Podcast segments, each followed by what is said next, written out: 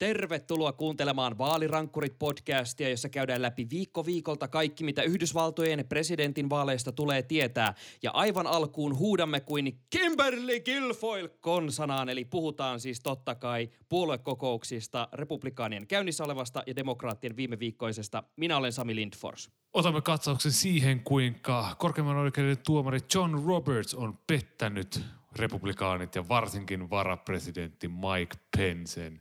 Minä olen Tuomo Hyttinen ja nyt on yhdeksän viikkoa vaaleihin.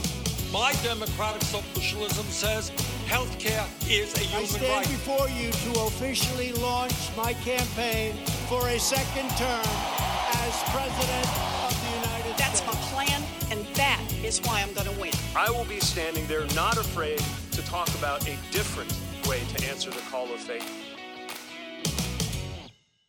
Tuomo, mä huomasin jo viime viikolla, ja tämä nyt toistuu siis tällä viikolla, että joka aamu kun mä herään töihin siinä viiden jälkeen, niin mun Twitter on jo täynnä jäbän screenshotteja näistä puoluekokouksen puhujista ja loistavaa analyysiä. Ja viime viikollahan tosiaan käytiin vielä läpi tämä meikäläisen erehdys, kun en ollut ot, ö, ottanut kantaa ja tykännyt sun twiitistä. Niin korjataan nyt ja pistetään sut puhumaan ai- kaikki läpi, että mitä sä oot nähnyt näissä puoluekokouksissa. Eli siis tiivistettynä republikaaneilla on tällä viikolla käynnissä puoluekokous, jossa puhuu paljon Trumpin perhettä muun muassa. Ja viime viikolla oli ää, demokraattien puoluekokous. Aloitetaan tuosta viime viikkoisesta puoluekokouksesta.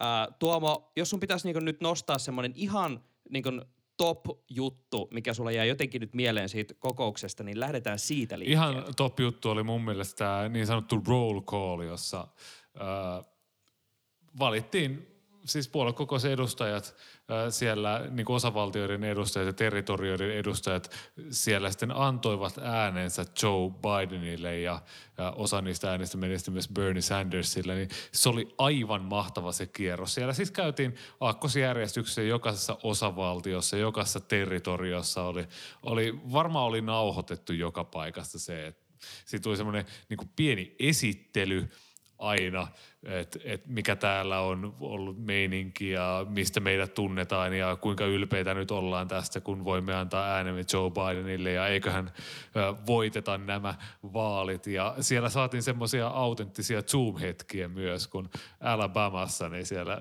yhteys lyötiin auki ja sitten joskus ukkelit puhu siinä kuvituskuvan päällä ja sitten yhtäkkiä katsot, tulikin, että aha, siellä onkin joku nainen siellä sillalla ja hän sitten aloitti tämän koko show, niin siinä oli vähän sellaista Zoom-meininkiä, mitä jo arvioitiin alun perinkin. Eli hetken, eli se ei kuitenkaan voinut olla sitten sille etukäteen nauhoitettu, tai sitten joku premiereä käyttävä assari on saattanut saada pienen palkanalennuksen. Mä luulen, että, tota, että siinä on ollut vähän, vähän sekaisin niin ja näin, niin kuin sieltä täältä ollut noita niin kuin suoriakin puheenvuoroja, mutta republikaanithan tosiaan aika suoralta kädeltä haukku tämän pystyyn, että, että näin paljon nauhoitettuja ja näin paljon niin kuin tuotettua sisältöä oli demokraattien puoluekouksessa, että he eivät uskalla puhua suoraan. Ja sehän näkyy monissa puheenvuoroissa, esimerkiksi Michelle Obamalla taisi olla koronan kuolleisuusluvut väärin ja Trump sitten heti iski siihen kiinni, että nuo luvut on väärin, että ne on oikeasti paljon korkeammat, mikä ei välttämättä ihan paras taktiikka.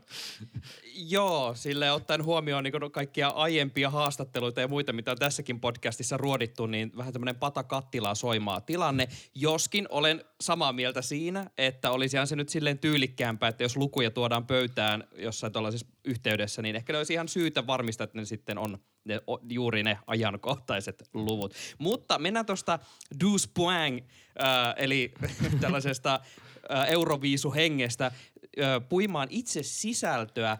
Ja no pysytään tuossa teemassa, eli äh, mikä biisi voittaa tällä kertaa demokraattien, äh, demokraattien euroviisut. Eli käytännössä äh, tosiaan puhujia nyt on siis ihan hirveä liuta. Äh, Tuossa mainitsitkin jo Michelle Obaman, joka myös herätti todella paljon mediahuomiota. Äh, oliko tämä just semmoinen yksi niistä puheista, jotka niin oli ää, niitä puheita, jo, jotka oli niinku oikeasti nyt varteen otettavimpia tuosta sisällöstä. Kyllä se oikeasti lähti lentoon siitä, kun Michelle Obama piti sen puheenvuoron. Että se oli sen ensimmäisen illan semmoinen tähtihetki ja, ja se on oikeasti tosi, tosi tosi epäreilua kaikkia meidän planeetan muita ihmisiä kohtaan, että yhdessä perheessä on kaksi tollasta ihmistä, jotka pystyy pitämään noin näyttäviä puheita. Et silloin kolmantena iltana muistaakseni, kun tämä Michelle Obaman aviomies, olet varmaan joskus kuullut hänestä, tämä Barack Obama, Piti, Aa, joo. Piti Muistelen, että hänestä oli niitä meemejä, että se oli se Bidenin kaveri tai jotain. Joo, just tämä sama jäbä, niin tota, piti Filadelfiassa tällaisen niin kuin perustuslain hengessä semmoisen perustuslain puolustuspuheenvuoron ja demokratian puolustuspuheenvuoron, joka kyllä varmaan kaikkia semmoisia oikeusvaltion ystäviä puhutteli. Kamala Harris oli jotenkin tönkkö ja huono. Mun mielestä niin odotuksiin nähden hän epäonnistui. Hän nyt niin kuin pilaa Bidenin presidenttiehdokkuutta tuolla puheella, mutta niin kuin mä odotin häneltä enemmän. Että se oli vähän enemmän semmoinen ehdokkaan esittely kuin semmoinen oikea politiikkapuheenvuoro. Ja sitten tietysti Joe Biden – republikaanit on koko ajan puhunut siitä, että ei hän pysty pitämään minkäänlaista puhetta tai saada kahta lausta peräkkäin ja hän on siellä siellä kellarissaan vaan. Ja, ja, ja pelkästään se, että hän piti tämän puheen, osoitti sen, että republikaanit oli väärässä. Et tavallaan siinä niin kuin nähtiin se, että kun ne odotukset laitetaan alas, niin ne on helppo ylittää. Mutta Joe Bidenin puhe oli oikeasti hyvä, se teksti oli hyvä ja hän, hänelle sopi tämä, että siellä ei ollut yleisöä. Että hän ei olisi pystynyt pitämään niin sellaista intiimiä puhetta semmoisen 10 000 päisen puoluekokousväen edessä kuin mitä hän nyt piti. Mä mietin sitä, että äh, kun tuossa puhuttiin juuri siitä, että no, republikaanit aina yrittää lytätä sitä, että Aa, ei hän pysty puhumaan ja muuta, niin yllättävän vähän ilmeisesti takerruttiin siihen. Tämä Bidenin puhe oli ilmeisesti äh, ainakin niin parin vuosikymmenen, jos oikein muista, niin lyhin äh, niin presidenttiehdokkaaksi nimitetyn puheenvuoro. Että se oli nyt joku... 24 mitä, pari... minuuttia taisi olla Joo, pituus ja sille aiemmin... ja neljä vuotta sitten Hillary Clinton puhui jumalauta tunnin. Mutta eikö Clintonit ole aika tunnettuja siitä, että niille kun antaa mikin ja vapaan lavan, niin tekstiä tulee ja se ei lopu. Joo, ja siis tämä siis formaatti, niin kuin, eihän se olisi tuntia kestänyt sitä Bidenin puhumista, eihän siinä ole niin kuin mitään järkeä. Et, et sit joitain puhujia, semmoisia kiintiötyyppejä, jotka vaan pitää päästä ääneen tyyliin, joku senaatin demokraattijohtaja Chuck Schumer, niin ei häntä kukaan halua sille kolmea minuuttia enempää kuunnella, että se oli ihan täysin yläraja. Kyllä, mutta jos äh, mennään tuohon Bidenin puheen pituudesta siihen itse sisältöön, niin, niin kuin, mitkä oli sun mielestä niitä semmoisia kohtia, mitkä, mitkä hän oli niin nostanut selkeästi semmoisiksi isoimmiksi ähm, en sano, lyömäase on tyhmä sana, mutta mä käytän sitä nyt kuitenkin, siis tavallaan semmoiseksi, että millä iskettiin sitten palloa selkeästi sinne republikaanien ja konservatiivien tontille. No hänellä oli nämä neljä teemaa, ilmastonmuutos, rasismi, korona ja talous ja siinä tuli sellaista, että että on ilmasto-ohjelmaa ja on, että rakennetaan tämä talous uudestaan, build back better, sitä hoettiin koko se neljä päivää, mitä sieltä tuli. Tuli tämä, että rodullisiin epäkohtiin täytyy puuttua. Koronapandemissa laitetaan vihdoinkin kuntoon, että sen koronaan vastataan kunnolla. Se oli, se oli sisällöltään niin kuin yllättävän ok. Ja tavallaan se, se se, mihin oikeasti päästiin mun mielestä hyvin iskee, oli nimenomaan se korona. Republikaanit ei hirveästi ole nyt puoluekokouksessa halunnut puhua siitä. Ja tässä tavallaan se koko neljä päivää rakennettiin sellaista, että Joe Biden on tämmöinen kansakunnan lohduttaja, tämmöinen consoler in chief. Et hän tietää, hän on kohdannut henkilökohtaisessa elämässä menetyksiä. Hänen lapsiaan on kuollut, ensimmäinen vaimo kuoli myös auto-onnettomuudessa. Hän tietää, mitä suru on ja hän pystyy parantamaan Amerikan aivan kuten paransi perheensäkin. Musta oli hienoa, kun vanha kunnon Andrew Yang pääsi otsikoihin tuossa, kun hän sai tosiaan läpi sen, että saa puhua tuossa puoluekokouksessa. Yeah. Ja Vox uutisoi hänen puheestaan, että Andrew Yang said the smartest thing about Biden at the DNC. Eli uh, Andrew Yang sanoi uh, niin fiksuimman asian Joe Bidenista tuossa kokouksessa. Ja tämä sitaattihan siis kuulee, että uh, the magic of Joe Biden is that everything he does becomes uh, the new reasonable. Eli kaikki mitä Joe Biden tekee, niin siitä tulee niin se uusi kohtuullinen. ja se oli musta jotenkin ihan huikea, kun ajattelee, että kuitenkin vastapuolella tavallaan on superlatiivit pääosassa. Ää, pal- pureudutaan kohta tuohon republikaanien puoluekokouspuheiden antiin kohta, mutta kuitenkin aina kaikki on amazing, uh, the greatest ja great vähintäänkin. Niin jotenkin mahtavaa, että Bidenin niin valttikortti tuntuu sitten olevan ö, virallisessa linjauksessakin jo se, että hän on tavallaan se kohtuus. Joo, ja sitten se, mikä oli mun mielestä tosi silmille pistävä, oli se, että niinku virkarikossyytteestä ja Venäjästä ihan hirveästi puhuttu. Ja varsinkin sen takia, koska viime viikolla tuli senaatin tiedusteluvaliokunnan raportti, joka käytännössä vahvisti sen, että äh, entinen kampanjapäällikkö Paul Manafort äh, jako Trumpin kampanjan tietoja KGB-agentin kanssa, mikä on siis ihan järisyttävä mm. asia. Siitä ei Suomessakaan ihan hirveästi uutisoitu, koska Venäjästä on puhuttu nyt joku neljä vuotta putkeen. Mutta siis tavallaan, että siinä vahvistettiin, että se kampanja oli ihan täynnä rosvoja.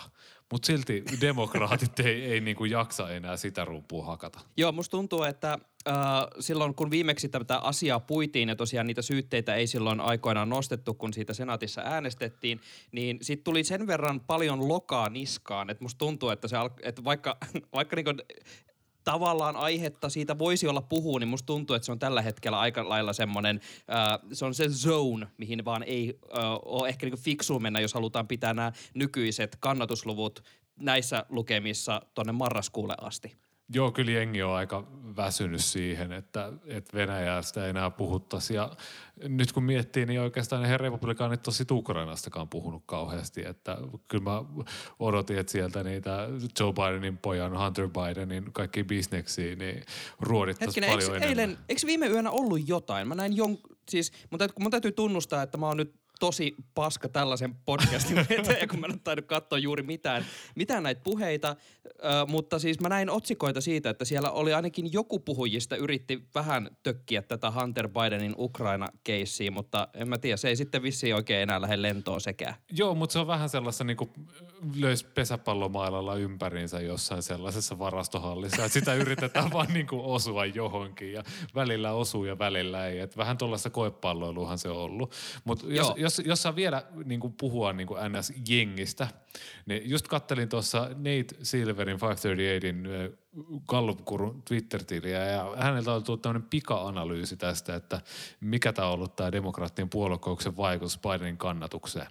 Niin ennusteessa on pari pinnaa tultu alaspäin, eli joku päivä sitten Bidenin voittomahdollisuudet 3. marraskuuta oli se 73 pinnaa, nyt ne on 70, eli jonkinlainen ero. Ja- kannatus kansallisesti on keskimäärin noussut 8,4 prosenttiyksiköstä ö, 8,8 prosenttiyksikköön on niin kuin se ero Bidenin hyväksi. Ja se ei ole mikään kovin kummonen hyppy, mutta toisaalta sitä bouncea ei sitä oikeasti hirveästi ole rajakaan niin lähteä ylöspäin.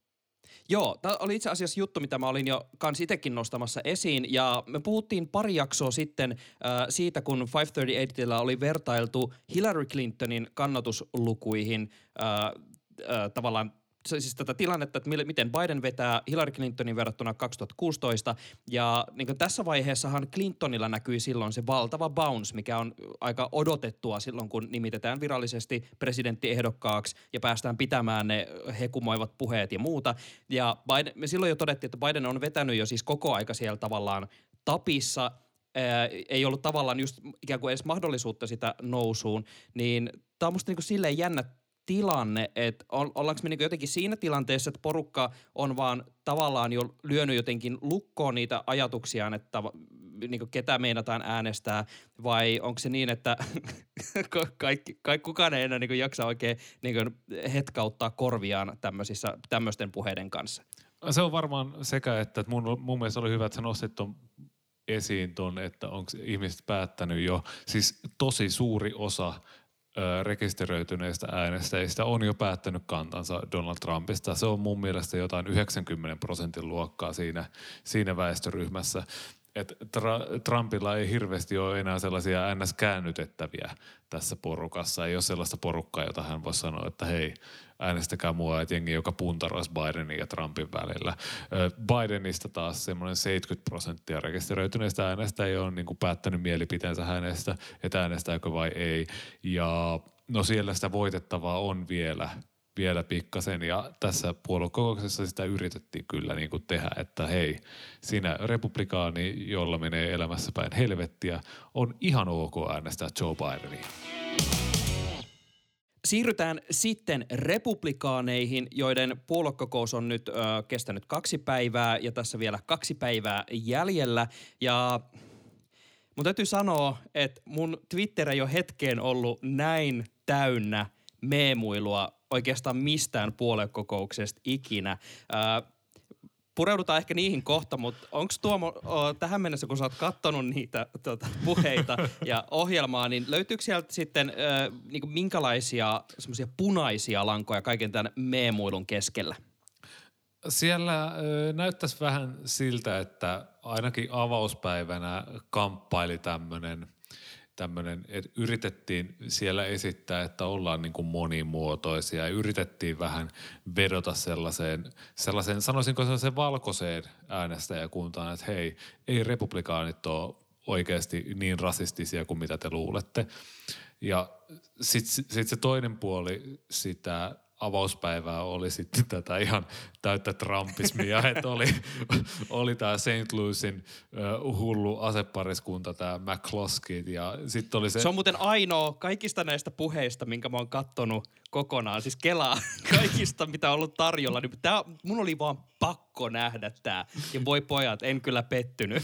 Ei todellakaan pettynyt. Siis siinä tuli just, just sellaista niin kuin dog whistling, eli tällaista niin kuin mitä sitä saa rasistista puhetta, joka ei saa suoraa rasismia, vaan sanotaan, että, että demokraatit haluaa tulla ja tuhota lähiöt rakentamalla sinne taloja köyhille.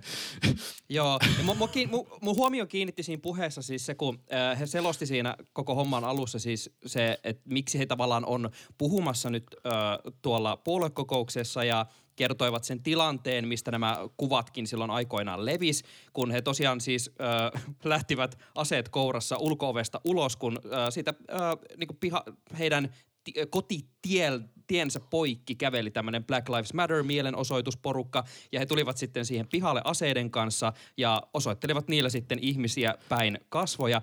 Ja sitten he tosiaan oli siis tosi huolissaan siitä, että nämä niin Black Lives Matter mielenosoitukset on käytännössä vaan just tätä äh, Antifa-kenraali Bidenin johtamia äh, marksistijoukkoja, jotka tulee tekemään tämmöisen marksistisen kommunistisen vallankumouksen.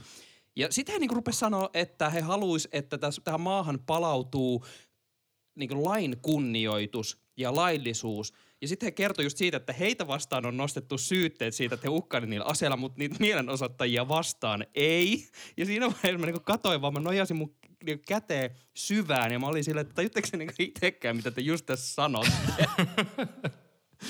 Sitten oli tämä tota Donald Trump Jr. ja sitten hänen nykyinen kumppaninsa, joka huusi, huusi sen, sen Kyllä, eli... läpi siellä.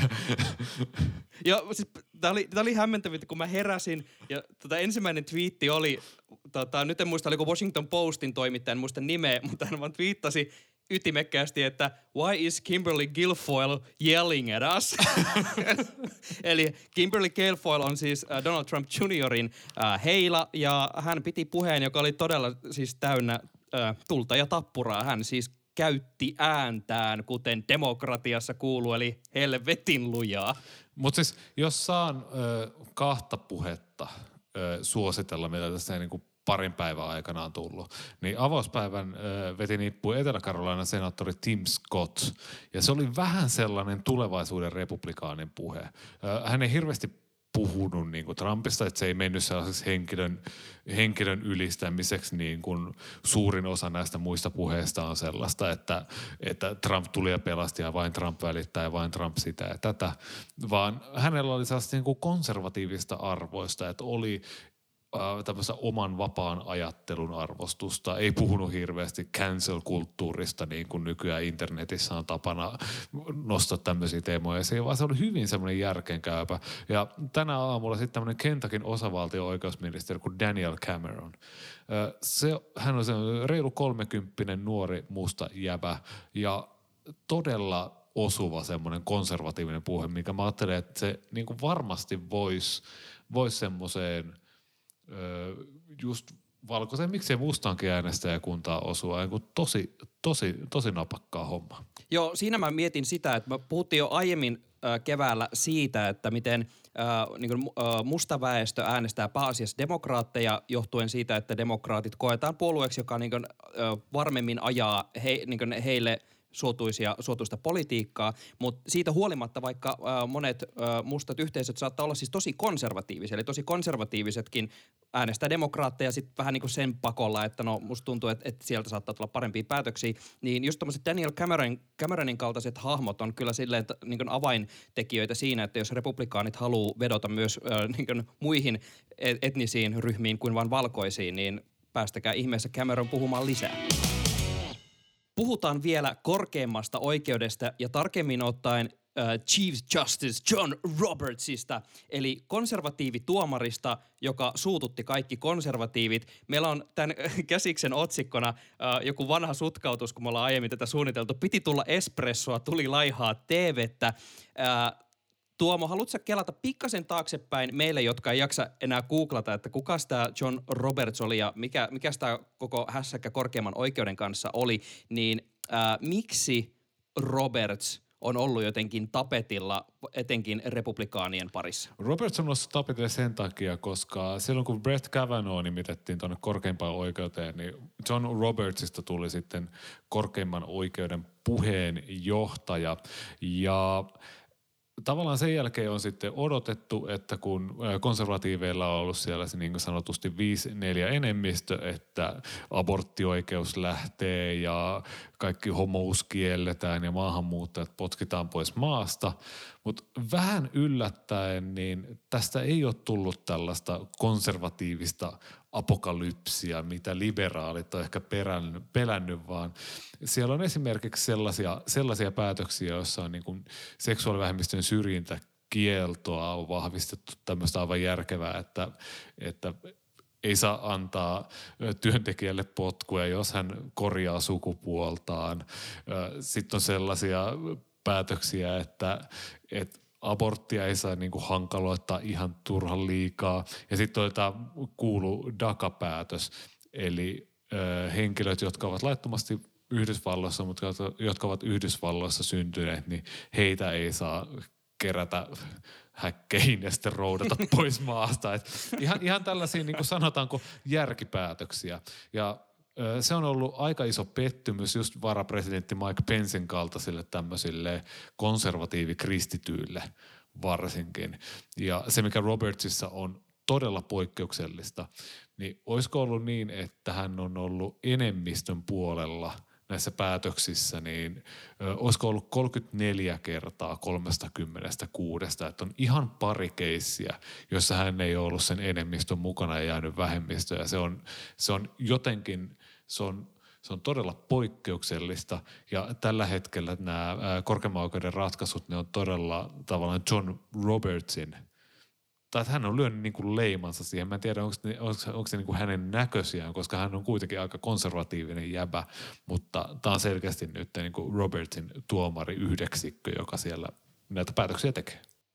Ja tässä on siis just mielenkiintoista se, että kun jotenkin tämänhän piti olla, siis kun sanoit tuosta, että liberaalit pelkäsi tällaista konservatiivista apokalypsia, niin sellaistahan niin tavallaan tuossa mainostettiin, että Trumphan silloin kun on päässyt nimittämään näitä tuomareita, niin on tavallaan liputettu oikeaan puolesta, että nyt me niin saadaan oikeutta tähän maahan meidän tavalla. Ja sitten kun äh, tosiaan Roberts on osoittautunut, että hänelläkin kuitenkin arvoistaan niin kuin, riippumatta on myös aika vahva tämmöinen oikeusvaltion taju kuitenkin olemassa, niin esimerkiksi Ted Cruz – on mun mielestä myllyttänyt häntä aika usein tuolla Twitterissä. et, et, et, siis se on niinku oikeasti ollut jo niinku melkein julmaa välillä.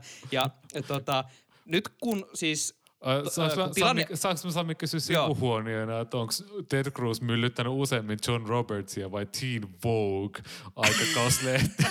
Se on toinen asia, josta, josta hänellä on intohimo. Ja, no joo, jatka Ted, vaan nyt asiasta. Jo. Ted Cruzin ikuinen taistelu Teen Voguea ja John Robertsia vastaan. Mutta koska äh, tosiaan republikaanit ja varsinkin, varsinkin tämä niin kristilliskonservatiivinen osasto ei ehkä saanut sitä heidän äh, apokalypsia, mitä nyt toivottiin, niin tavallaan eikö tässä nyt jää tietynlainen... Äh, paikka, joka täytyy jotenkin täyttää ja yrittää laukoa uudelleen, että saadaan sitä konservatiivisempaa politiikkaa sieltä korkeimmasta oikeudesta käsin? No mun käsittääkseni sieltä on vähän yritetty painostaa tämmöisiä republikaanituomareita jäämään eläkkeelle, että saataisiin sieltä nuorta uutta verta tilalle tässä, jos, jos Trumpin kausi nyt ei jää tähän neljään vuoteen tällä kertaa, mutta se ei ole onnistunut. Ja liberaalit sitten taas puolestaan pelkää, että tämä badass-tuomarista pahin, eli Ruth Bader Ginsburg, niin että hän heittää veivinsä tässä vielä ennen kuin Trumpin kausi päättyy. Hän on sairastanut äh, jonkinnäköistä syöpää ja ollut sairaalassa ja silti Kyllä eikö hän ole nytkin hoid- hoidossa just tällä hetkellä? Että Kyllä, hän on juuri. iäkä, iäkäs ja äh, sairastanut mun mielestä aika pitkään syöpää ja semmoista sitkeetä, että tota, voi olla, että ei, ei tosiaan varmaan äh, mene niin kauaa, että se joudumme lukemaan surullisia uutisia legendasta. Kyllä, mutta siis hän olisi todennäköisesti jäänyt eläkkeelle, jos Hillary Clinton olisi tällä hetkellä presidentti, mutta hänessä on joku semmoinen, semmoinen sinnikkyys ja semmoinen pieni piru, joka siellä sinnittelee ja pitää hänet hengissä nyt, että saa nähdä, että ehtiikö vaalien yli vai. Tosiaan kannattaa ihmeessä katsoa hänestä tehty dokum- dokumentti, joka on nimetty ihan vain RBGksi ja tota, si- siinä ei niin kauaa tarvitse kyseistä dokkaria katsoa, kun tajuaa, että minkälaisesta, minkälaisesta leidistä on kyse. Aika tymäkkää tavaraa puskee jo heti kättelyssä. Se, mikä tässä on niin kuin jännittävää näin loppuvuotta kohti, on se, että, että tosiaan että se, jos Ruth Bader Ginsburg kuolee nyt tässä syksyn aikana, niin mä luulen, että republikaanit yrittää hinnalla millä hyvänsä saada sinne konservatiivituomari hänen tilalle. Et sitten se olisi 6-3 konservatiiveille. Siis ja sehän, sehän olisi totta kai semmoinen skandaali, koska presidentti pystyy heittämään tämän nimityksen sinne senaattiin ja senaatissa on republikaani enemmistö, niin he periaatteessa pystyisi tekemään sen, vaikka ottaisivat turpaa vaaleissa. Siinä tosin saattaa tulla vähän kiire, että tämmöiset nimityshommat saattaa kestää semmoisen kaksi-kolme kuukautta, että, että jos Ruth Bader Ginsburg syyskuun yli selviää, niin silloin republikaanit ei ehkä tämmöistä valtamuuvia pysty pysty silleen kunnolla tekemään. Ja, ja tästä on ehkä tulossa silleen poliittinen kysymys, koska republikaanit pelkää tosiaan sitä, että he ei saa sitä seuraavaa tuomaria nimittää. Ja Joe Biden on tehnyt tämmöisen vaalilupauksen, että hän aikoo nimetä mustan naisen ensi kertaa korkeimpaan oikeuden ja tehdä niin kuin tästä historiaa. Mutta tärkein kysymyshän totta kai Tuomo kuuluu, koska vaalipodcasti olemme. Vaikuttaako tämä tilanne ja nämä korkeimman oikeuden nimityshässäkät äh, jollain tavalla tuohon, miten vaalit onnistuu tai miten tota vaalitulosta tulkitaan jne, jne. Kaiken tämän löpötyksen jälkeen tuntuu varmaan tosi helpottavalta sanoa, että ei se hirveästi vaikuta. No niin, voitte hajaantua, ei ole nähtävää, poistukaa. Joo, siis kun tämmöisiä on tehty tämmöisiä tutkimuksia, kyselytutkimuksia, että tiedätkö mitään politiikasta, niin tosi harva amerikkalainen pystyy nimeämään yhtään korkeimman oikeuden tuomaria. Että ne, jotka oikeastaan pystyisi nimeämään heitä, niin he on sitten tämmöisiä ihmisiä, jotka muutenkin seuraa politiikkaa. Että just tämmöisiä Mike Pencein kannattavia tämmöisiä evankelisia hihuleita tai sitten tämmöisiä vasemmistolaisia himodemareita, jotka pelkää siellä, että konservatiivit tulee ja vie meidän ar- aborttioikeuden. Että he ovat jo valmiiksi sitten poliittisesti tietoisia. Mutta pitää kuitenkin nostaa nyt esille tämä sun kuuluisa jalluveto. Meillä on kuitenkin kai olemassa teoreettinen mahdollisuus siihen, että korkeammalle oikeudelle jää kuitenkin käsiinsä mahdollisesti melkoinen presidentin valinta sotku.